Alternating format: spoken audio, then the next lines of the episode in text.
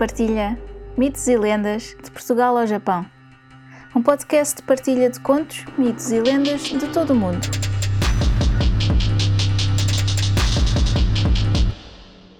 Uma nota antes de começar. Todos os contos, mitos ou lendas têm versões ou variações. Esta versão que vou contar é só uma das muitas que foram passadas de geração em geração.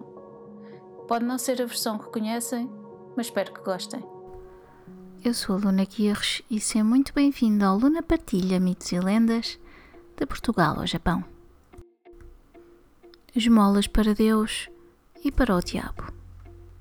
Conheci há anos uma criada de idade já avançada que, quer por índole, quer por evocar reminiscências da longe, sua longínqua mocidade, gostava de nos contar as suas histórias.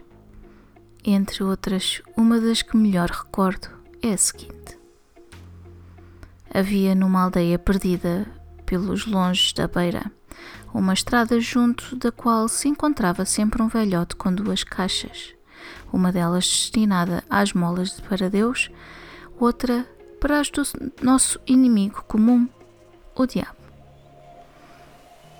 A todos os caminheiros que passavam, pedia o nosso homem qualquer coisinha e como todos lançavam o seu óbolo na caixa de Deus, ele lá furtava de quando em quando a sua moeda para dar ao demo.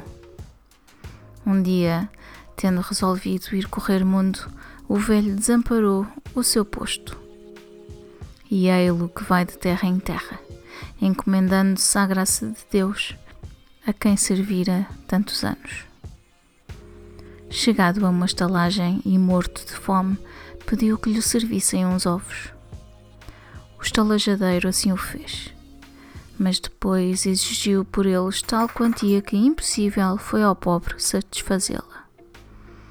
Este, muito aflito e admirado, ao mesmo tempo com o custo da singela refeição, perguntou: Olá, ó da casa, por que razão custam aqui tão caros os ovos?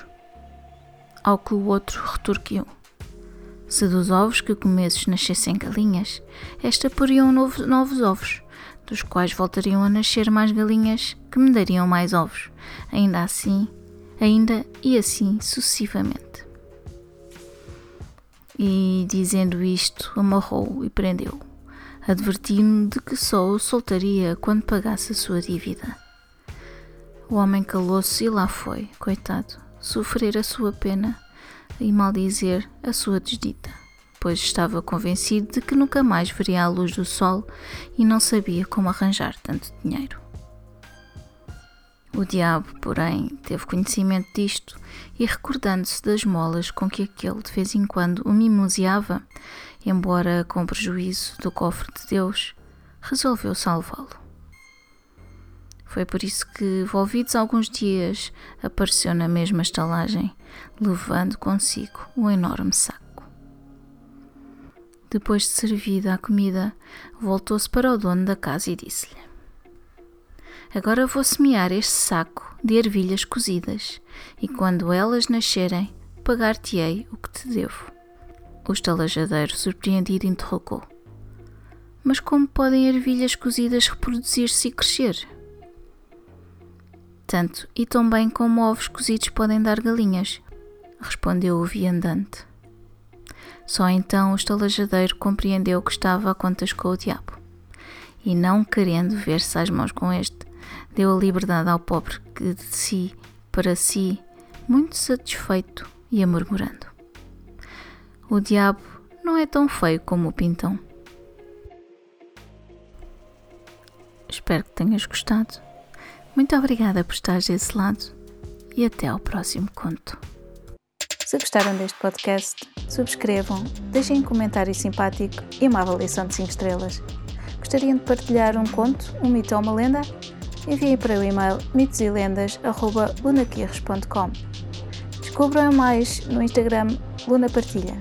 Podem apoiar este podcast através do PayPal ou comprar um café. Vejam os links na descrição. Muito obrigada e até ao próximo conto.